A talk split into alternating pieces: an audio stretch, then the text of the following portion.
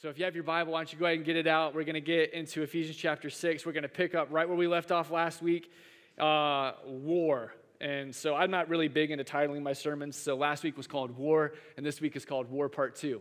So we are in the middle of war right now, and we are basically talking about what it looks like to engage in this spiritual battle with creatures' forces that we can't see. So let's pick it back up, and we'll start in verse ten. If you don't have a Bible, we're giving them away in the lobby. Take one, they're yours, take two, and uh, in the meantime, you can look at the screen. Finally, be strong in the Lord and in the strength of his might. Put on the whole armor of God that you may be able to stand against the schemes of the devil. For we do not wrestle against flesh and blood, but against rulers, against the authorities, against the cosmic powers over this present darkness, against the spiritual forces of evil in the heavenly places. Therefore, take up the whole armor of God so that you can stand in the evil day. And having done all, stand firm. Stand, therefore, having fastened on the belt of truth and having put on the breastplate of righteousness, and as shoes for your feet, having put on the readiness given by the gospel of peace. In all circumstances, take up the shield of faith, with which you can extinguish all the flaming darts of the evil one, and take the helmet of salvation and the sword of the Spirit, which is the Word of God. Last week, uh, we began looking at what it means to be engaged in a war with the forces of evil. And uh, we saw that these forces are all kinds of different things. Not only can we not see them, but they're powerful. And the devil's roaming around, marking his territory. He's roaming, and they're called authorities and powers. And they're the rulers of this present darkness. And one of the most important ideas that we began to look at last week is that our battle is not with flesh and blood. It really is a battle with these invisible forces, these things that we can't see. And since it's not physical, the devil's main attack or his main tactic against us isn't physical. His main tactic against us is ideas and, and philosophies, not guns and rocket laun- launchers. He wants to bring us lies and manipulate us into being distracted and doubting and even disbelieving. In other words, he doesn't come at us like Rambo. You remember like the classic with A K forty-sevens and ammo strapped to his chest so he can cut us down. He, he comes at us like he came to Eve in the garden as a seductress, wooing us and whispering into our ear this idea of, man, look at all that you can have if you just step away from God. That's what spiritual warfare is. He is the master manipulator and deceiver. Jesus says in John chapter eight that he is the father of lies. And when he speaks lies, he speaks his native tongue. And since that's true, our main battle with this spiritual enemy is a battle over truth, or it's a battle over reality. Are we living in reality, or are we living in this like matrix as we saw last week? You know, you took the blue pill and and you think it's real, but it's it's not. It's manipulation. One author put it this way. He said, this battle with the rulers and authorities isn't a battle over territory and nations, lands and cities. It's not about rival clans and personal conflicts. It's not even a battle over religions and denominations. Our battle is a battle for truth. Truth is just what's real, like reality. We know this is true too, because if you were here with us when we were in chapter four, Paul says that the goal of unity and the goal of maturity in the church, in the body of Christ, is what? That we would stand firm and not be like children tossed to and fro by all of the winds of false doctrine and all of the teaching and tradition and human cunning and craftiness and deceitful schemes. Paul's talking about these deceitful schemes from the devil. He says the goal of, of growing up in Christ is so that you won't be like little kids giving in to all of the devil's lies and living out of this false reality. That's what we're up against. Instead of being like kids, we should speak the truth to each other in love. God wants us to stand firm in his truth. I don't know if you caught it, but when I was reading those pa- that passage and, and that, those seven verses, the command to stand firm is, is given four times. Stand firm, withstand, stand up against. Don't be like a kid getting tossed back and forth in the waves. And so then you can see, I'm just reminding you of last week, Satan's main tactics are not like flat tires in the middle of a storm. Or, you know, like when the P A goes out right when the pastor gets up to preach. That's, that's probably not him. It's probably technology, you know. Um, even natural disasters that cause major physical damage. Like, that's not his main tactic. His main point of attack, his main tactic is against our hearts and our minds and our faith and our purpose and our mission. His goal is to shift our lives from what is real and true and good so that we live in the shadows of his darkness. This is so important for us today. Not only just as Christians, but because as Christians here in America, we are living in what is now a post-truth culture. Like, it's not just postmodern anymore. It's, it's just post-truth. You can't tell what's real and what's not real. You can't tell what's real news and what's fake news, what's actual facts and what's alternative facts. Like, when I was in high school, I could read an article from The Onion and know it was The Onion. It was satire. I just, you could tell. Now you can't tell. It just, you don't know what to believe with all the misinformation and bias and deception. Truth is no longer truth, as Giuliani put it. This is why in two thousand sixteen, Oxford Dictionaries actually made post-truth its word of the year. Because that's where we are right now, guys. It's an exciting time. A recent cover story in The Economist entitled, "Yes, I'd Lie to You," the post-truth world basically analyzed how dishonesty is shaping every aspect of our lives, from media to journalism to politics, even like social media, countless other areas of our common life, so much so that we cannot tell when we're being lied to anymore. We can't tell when we're being manipulated, deceived, and controlled like puppets. And here's the scary thing. I love scaring you before I get to good news. Our enemies are taking advantage of this. I heard a story recently, not too long ago, about a, a protest, a rally, and a counter-protest and a counter-rally that was basically organized in Houston, right in front of the uh, Islam- Islamic Center. Uh, and it was, it was to protest... Uh, Basically, two different visions of America. One of the groups was organized by this Facebook group called Heart of Texas, which called Texas the land of guns and barbecue. And the vision of this Facebook group is like, we got to make America America again. And so come on out and rally, and we're going to protest, and we're going to chant, we're going to have signs, we're going to do it on this side of the street. But then there was another Facebook group, And uh, this one was called United Muslims of America. And so they organized a rally on the other side of the street, and their rally was called Save Islamic Knowledge. And so these two different groups, they got together, and they're, they're protesting, and they're, they're rallying, and they're yelling back and forth at each other to the point where it gets confrontational, and there's verbal attacks and all of this stuff. And so much division is just spread. Uh, even a greater wedge is... is created. The crazy thing, though, about this story is that both of those Facebook groups are run by Russians in the motherland. The Heart of Texas is run by Russians. United Muslims of America is run by Russians. And so from some like troll laboratory in Saint Petersburg, they organized a rally and a counter rally and got Texans to yell at each other. Isn't that crazy? Some of you are like, I got to go check my groups because, like, I'm I'm a part of some pretty crazy groups, and maybe they're run by Russians. There's another story recently. Maybe you saw this of, of a woman who's an activist. She's a feminist. She's going to go stand up um, for, for women. And the way that she was going to do that was she was going to go to New York City, and she was going to confront men who were showing their macho-ness and that toxic masculinity by manspreading. You know what manspreading is? It's what guys do when you sit down. You just, like, spread your legs, okay?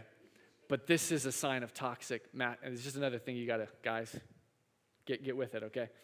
Um, But she was going to uh, take on, she was going to confront all of these men in this subway by getting a bottle of bleach, and she was just going to walk up and pour bleach on their pants. Like, they're reading their books, they're listening to music, they're just chilling, minding their own business, and this, this girl literally, it's videotaped, viral video, uh, over six million views.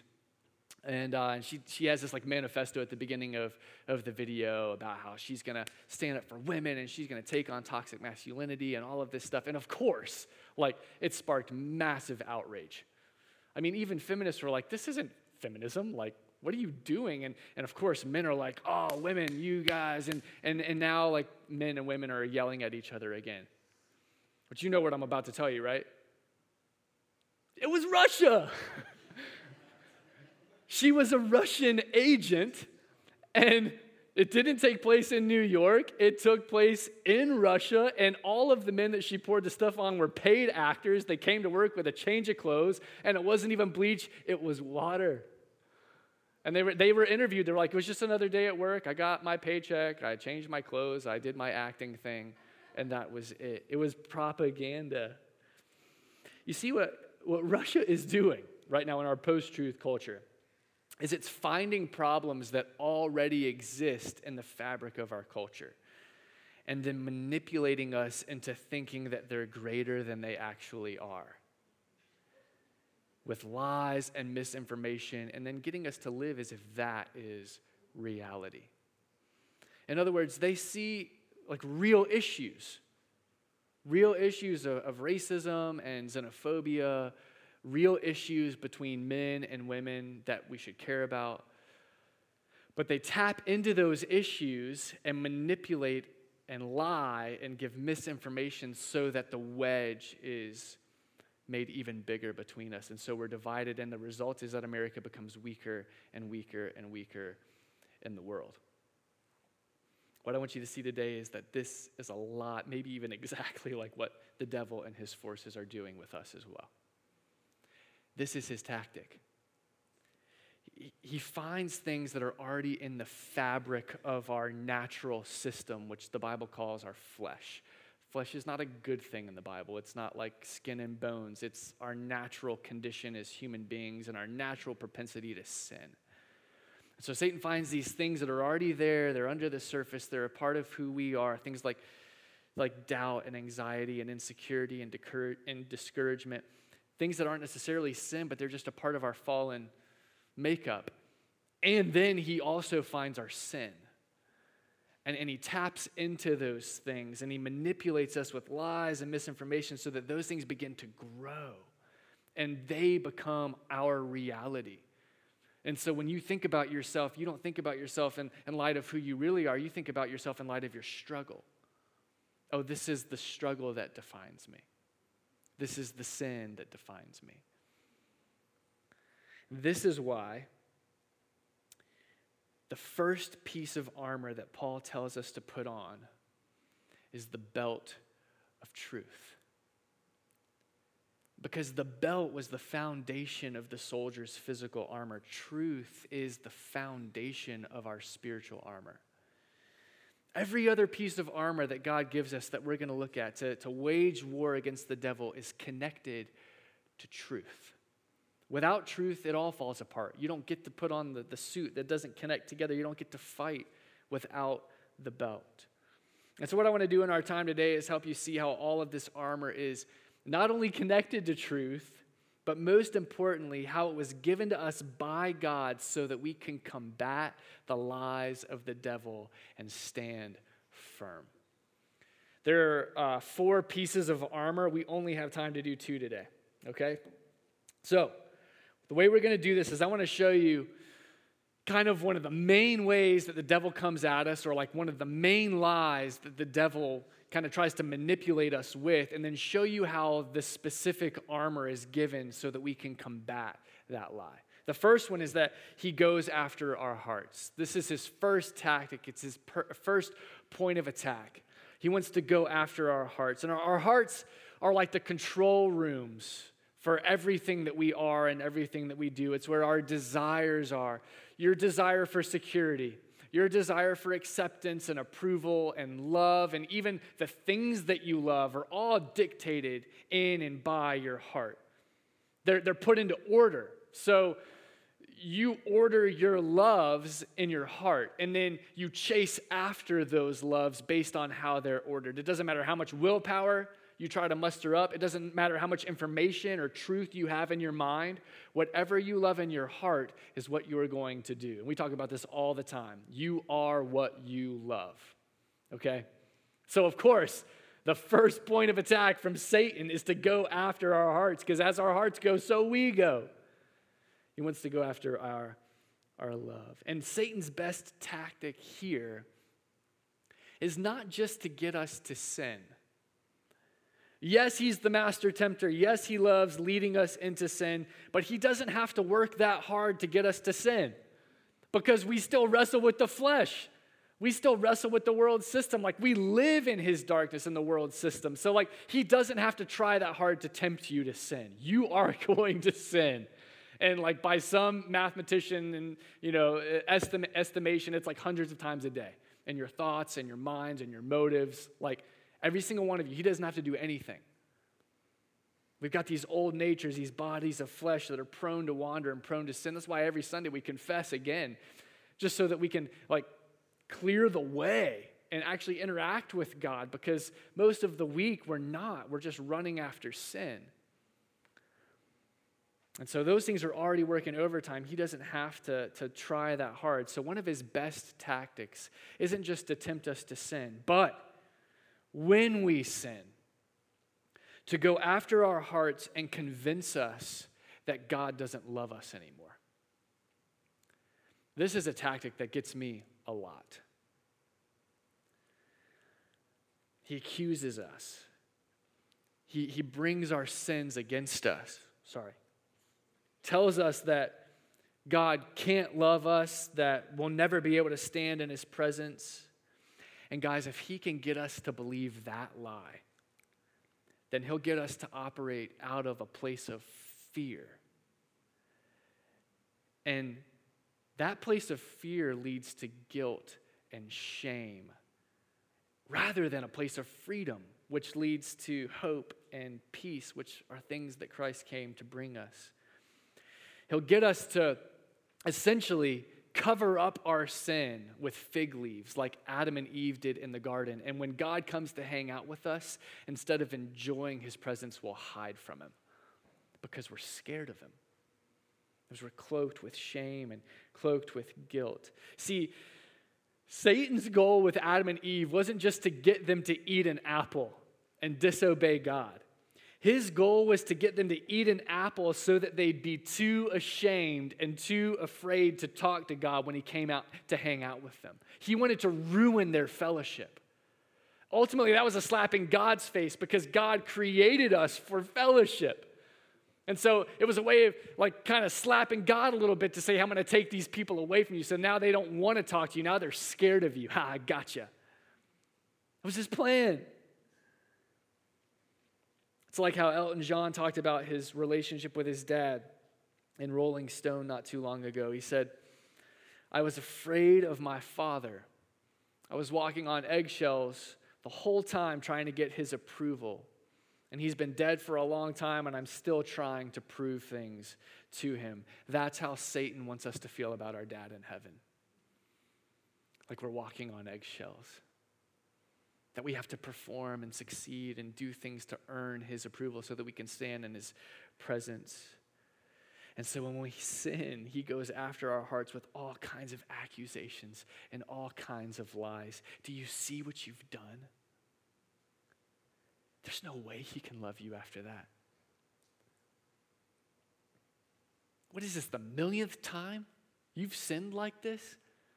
You think he's going to forgive you this time? You do this like every week. You do this almost every day. You think he cares about, like, being with you now? There's no way you can stand in his presence. You are too dirty. How many of you believe that lie? I don't know if you have relationships, and obviously you do. Everyone does. You got parents, you got friends, you got coworkers, you got bosses. When you sin against them, there's this like internal feeling that we just have that like we have to do some penance in order for them to really forgive us. Like they might say they forgive us, but until we perform and grovel and succeed for a little bit, they're not really going to forgive us. How many of you have bought into the lie that that's how God operates? You sinned. You failed again for the millionth time. Yeah, he's faithful and just to forgive you, but like you know you've got to whip yourself on the back like fifty times, and you've got to grovel, or you've got to give more money, or you got to sacrifice, or you got to like help a poor, you know, person on the side of the road, or an old lady with her groceries. Like you've got to perform before he'll really forgive you. Anybody feel like that ever? It's because your enemy's coming after your heart. He's tapping into the doubt and insecurity that's already there, and he's escalating so that you think it's reality, but it's not. If you've trusted in Christ, nothing could be further from the truth. Romans five one, let's just go through some of these. Therefore, since we have been justified, which means made right, made clean by faith, we have peace with God through our Lord Jesus Christ. Romans eight one and two, Romans eight is one of my favorite chapters in the whole Bible. There is therefore now no condemnation for those who are in Christ Jesus. For the law of the Spirit of life has set you free in Christ. Set you free. Why? Because as First Corinthians one thirty says, Christ has become our righteousness. And I'm summarizing this, that's why it's not on the screen. Christ has become our holiness. He has become our redemption. So Second Corinthians five twenty-one says, he made him who knew no sin to be sin on our behalf so that we might become the righteousness of God in him. In other words, God can love you, and God does love you, and always will, and welcome you into his presence. Not only because Jesus has forgiven you of your sins and made you clean, but because he has given you his own righteousness. You're not just forgiven, you are perfect. That's who you are. We, we talked a ton about this in Ephesians chapter one. You are now in Christ holy. You are now in Christ blameless. Whole. So when God sees you, he does not see the filth of your sin. He sees the perfection of his son. Romans eight fifteen through seventeen just kind of picks up. It says, we don't have this spirit of slavery to fall back into fear, but we have received the spirit of adoption as sons, by whom we cry, Dad, Abba, Papa, Father. The Spirit himself bears witness with our spirit that we are children of God, and if children, then heirs, heirs of God and fellow heirs with Christ. Friends, that is the truth. That's reality. That we have a righteousness that doesn't hinge on our performance and isn't diminished by our sin, but hinges on Christ's performance and his perfection. And so God gives us this truth to wear as a breastplate of righteousness to guard our hearts. See, the breastplate of righteousness, it doesn't, some scholars say it doesn't really protect your back, but it does. You, you put it, you put it on and it's it's full thing. But the breastplate was intended to protect that vital organ of the heart for the physical soldier. And so God gives us this breastplate to cover our, our, I guess, control room as human beings, the seat of our emotions and desires and loves, and he protects it with his righteousness. You see that? Not our righteousness. This is a gift from God. He's the one who's providing the breastplate, so that we can stand firm when the accuser comes and tries to tell us that our sin has removed us from the presence of God. The second thing that Satan tries to go after is our mission. If you look at the text, he talks about how God gives us these shoes, these cleats, these boots with spikes on them that are ready to share the gospel of peace. See, when God called us out of darkness and into his light, he gave us this incredible responsibility to go back into the darkness and rescue more people. It's like um, in nine eleven, that famous story of Jason Thomas, who went back into that rubble and debris and was super dangerous, and he climbed up there with just a flashlight and a shovel. And he just was hollering out for, is anyone in here? Is anyone in here? And he did it for hours, looking for people till it was finally dark. And he and his friend who were with him heard a faint voice saying, yes, we're here. And it was two police officers who had been buried for hours. And so Jason and his friend, they they dug him up, and they saved him. And, and they did that for two and a half weeks, every single day, going back into the rubble, going back into what had been dismantled to pull more people out. That's what we are. We've been saved from the rubble. We've been saved from, from this immediate death and destruction. And, and then God says, okay, I've got the dirt off of you a little bit. I, I love you. I've made you clean. Okay, now get back in there and go save more people. That's what we're supposed to be doing. That's what followers of Jesus have been called to do. The problem, though, is that we have all kinds of fear and all kinds of doubt and insecurity when it comes to sharing the good news of Christ's rescue with those who are still lost and need to be found. I'm not smart enough. I'm not articulate enough. I don't have all the answers. What if I, like, come across, you know, Bart Ehrman or Richard Dawkins, and, and I'm not, I don't have the words to say. Like, you're, that usually doesn't happen, but we just think that everyone is just walking like philosopher, you know, and astute, you know, thinker. But what if I don't have the answers? What if I look stupid? What if I don't know what to say? The devil knows that's in there. Again, he can't create the fear and the doubt. He just knows it's in there, and so he taps into the fear and the doubt, and he taps into the insecurity, and he says, that's right. You aren't smart enough. You aren't articulate enough. You aren't influential enough. You're not tall enough. You're bald. And he, he brings these lies and he says, guys, the task is too big. The responses will be angry. They're going to be negative. And then he tries to convince us that the whole endeavor is actually worthless, futile. How many of us have lost our impact in the world because we've bought into those lies? But God knows this. He knows we need help. He knows we're afraid. He knows we're insecure. He knows we're weak. And so he gives us these boots of readiness to keep us engaged in the fight. And these boots of readiness are promises like Isaiah fifty-five, which I've probably quoted from this pulpit like a dozen times. It's one of my favorite verses of all time. For as the rain and the snow come down from heaven and do not return there, but water the earth, making it bring forth and sprout, giving seed to the sower and bread to the eater, so shall my word be that goes out from my mouth. It shall not return to me empty, but it will accomplish that which I purpose, and it will be successful in the thing for which I sent it. That's a promise. That's truth. That is reality.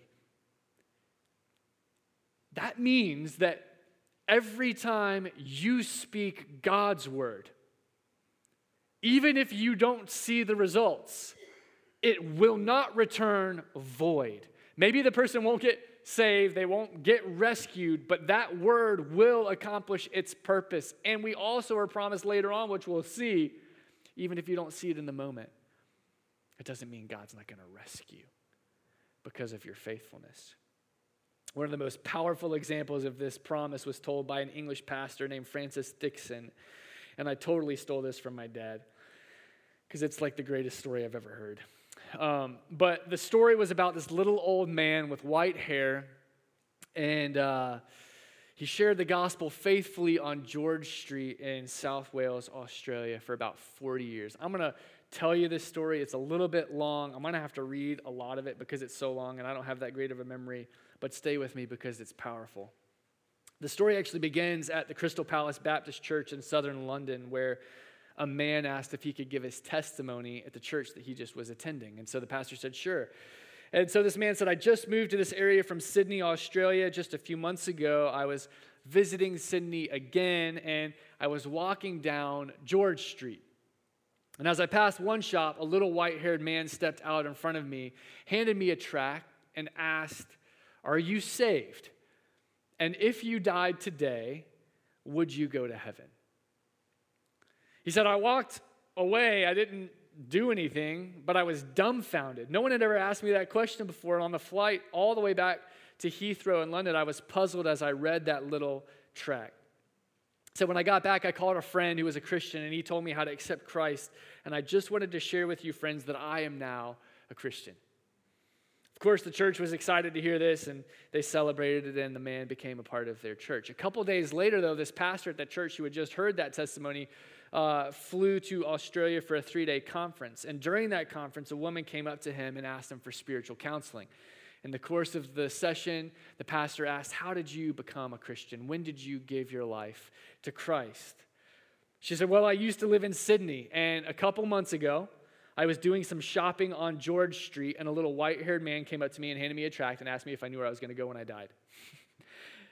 After I walked away, I visited this church where you're speaking today, knowing that they believed what that tract talked about, and the pastor here led me to Christ. This pastor was like totally blown away because this is two stories about a little white-haired man on George Street in a matter of a week. A few weeks later, he flew to Perth. He was speaking um, at this island conference there. After one of the services, the leading elder of the church took him out for dinner. And of course, while they were at dinner, the pastor asked him, hey, how did you come to follow Christ? How did you come to know Christ for the first time? And the elder said, well, I was, I, I made a, you know, decision or prayer or whatever when I was fifteen. I said some words and, and then I just kept getting like elevated in the church, but I was never actually a Christian. Not too long ago, I was on George Street in Australia, and this little white-haired man came up to me and asked me if I knew where I was going to go when I died, and I told him I was a Baptist elder at a Baptist church, and he said, that doesn't matter. And, and the guy said, I was really angry, and it made me really mad because I'm an elder in this church. And his pastor looked at him and said, you know what? I've actually thought for several months about talking to you about the fact that I don't really think you're, you're a believer. And he led him to Christ right there. Not long after that, this same pastor flew back to the U K. He was speaking in the Lake District at a Christian conference. And he just told these three stories, these three testimonies, because how can you not? I mean, it's incredible. Three just kind of seemingly random people from the same little white-haired man in George Street. He tells a story, and after the meeting, three pastors who didn't even know each other came up to him and said they had all come to faith thirty to thirty-five years ago because of the same little white-haired man on George Street. Pastor is absolutely astounded, as you can imagine. The following week, he was at a different convention. Clearly, this guy was on the speaking tour and uh, on the circuit, and he was uh, in the Caribbean. He was talking to a group of missionaries.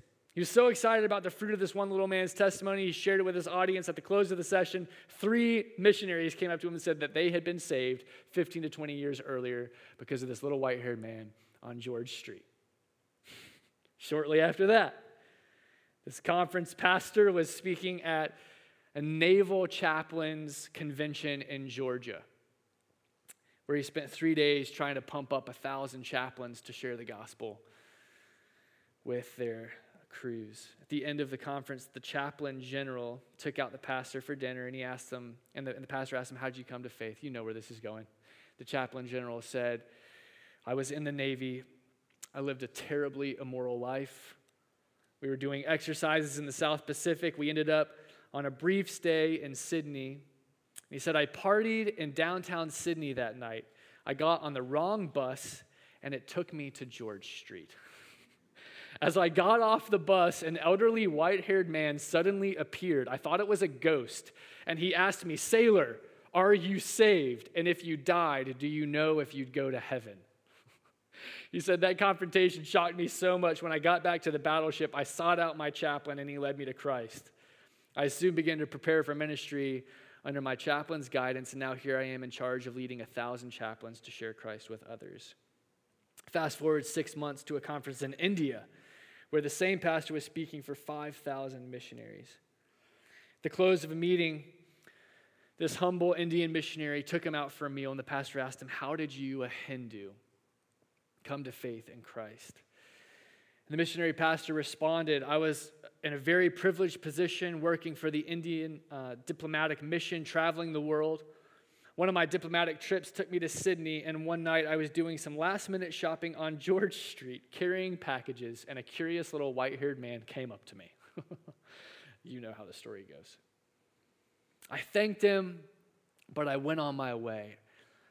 I was so perplexed, though," he said, "I went to my Hindu, um, I don't know what they call him anymore, um, leader, and asked him what this tract meant, and the guy didn't know what to tell him. He said, 'Why don't you go ask the pastor down the road?'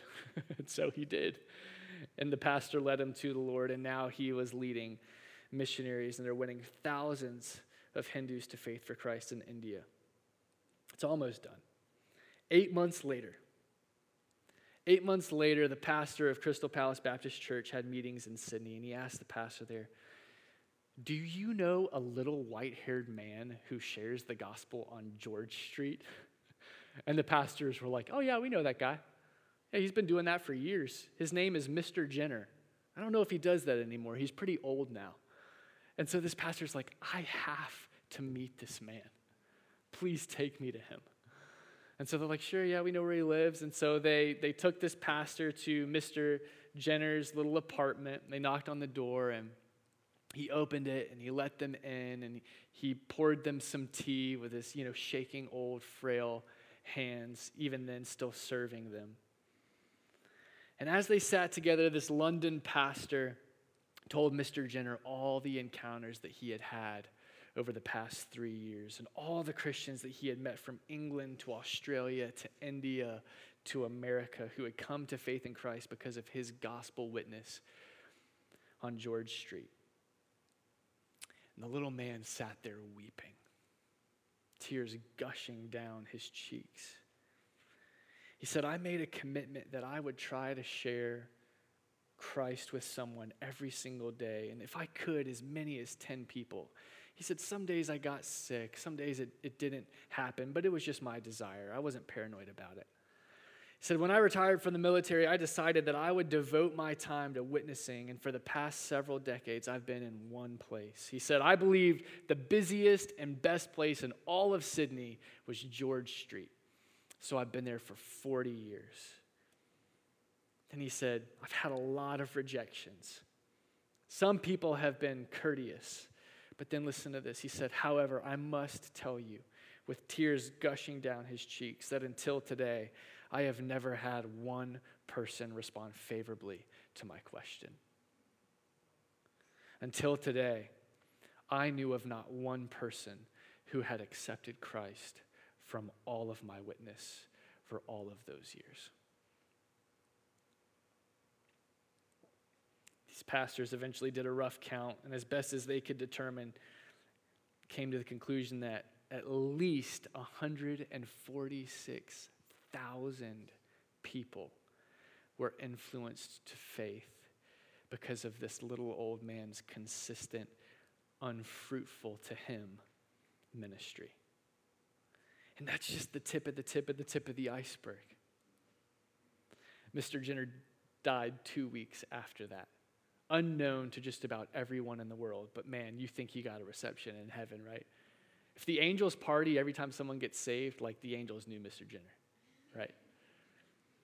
Can you imagine how discouraging it must have been for this little old man to share the gospel almost every single day for forty years and never see a decision for Christ? Can you imagine the doubt and the insecurity, the hopelessness that he probably wrestled with on a daily basis? Just imagine the attacks that our enemy must have been hurling at him. "You'll never do it. You'll never see it. Nothing's ever going to happen. You're not smart enough. You're not tall enough because everyone describes you as little. You're not young enough. You're not rich enough. Maybe you're not godly enough."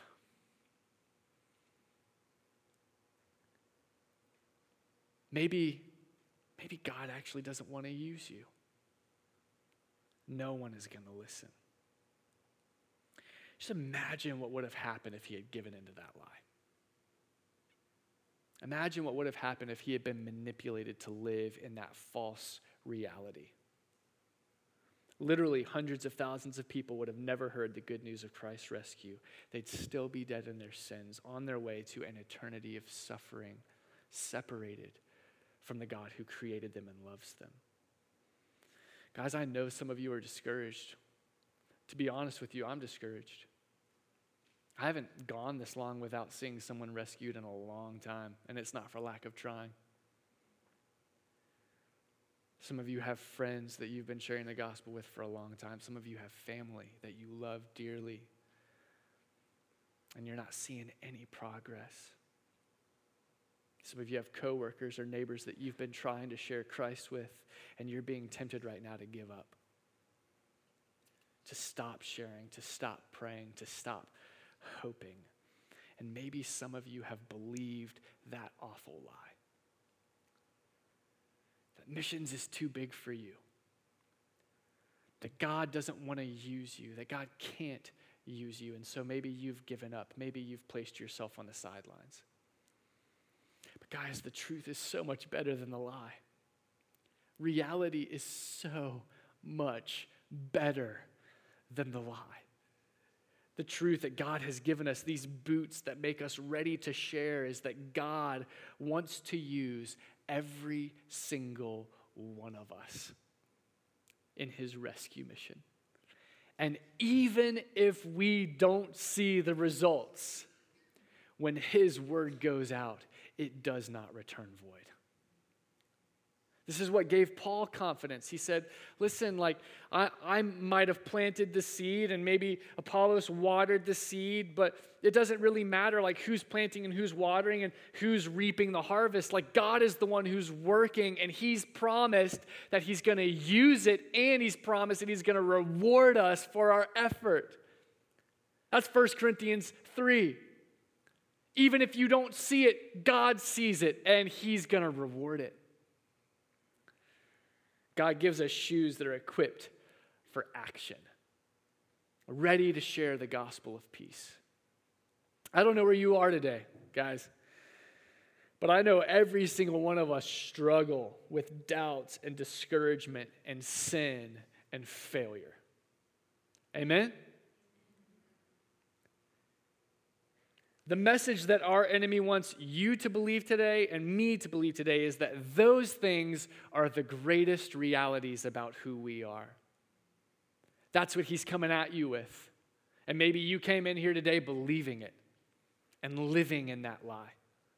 But the message that Christ wants you to believe today is that no amount of sin, and get this, no amount of success either, could ever change the way that God feels about you. While you were dead in your sins, Christ died for you. While you were the enemy of God, he gave up his only son so that he can make you a son or a daughter in his family. While you were hopelessly lost in the darkness of this world, God came down, set aside glory, and came down to rescue you and bring you into his light. While you are drowning in the wake of your bad decisions, and some of you are still there, you're still swimming, you're still trying to catch your breath, he promised to take your greatest moment of shame and turn it into your greatest glory. Your justification and approval and love and acceptance and all of those things have been won, not by your performance, but by his on the cross. That is good news, and that is true. That's reality. And so God wants us to, to live in this truth. And so he gives us this breastplate of his righteousness to remind us again, to guard our hearts. And he gives us these shoes. He provides everything that we need to make us ready, to make us secure. So as we go from this place, let's live out of that freedom. We're no longer slaves to fear. We've been set free to now call him Abba, Father. Let's live in the joy and the peace and the hope that come from that today. Amen. Let's pray. Father, we thank you for the gospel, this good news that Jesus came to die in our place while we were in our sins, while we were your enemies. In spite of our failure and all of our attempts to cover up and to make ourselves look better than we actually were, you loved us and you saved us. We thank you. I thank you that not only the devil knows our doubts, but you know our doubts. And whereas he brings lies, you bring the truth that is so much better. In Christ, we are safe and secure. In your family, nothing can ever tear us from your love. Would you help us live out of that today, God? Would you help us put on that armor so that we live lives of victory and we can stand firm against the schemes of our enemy? Pray that you be glorified by us, that we would have an impact in our city, that you would use us. We love you, Lord, and we thank you. In Christ's name, amen.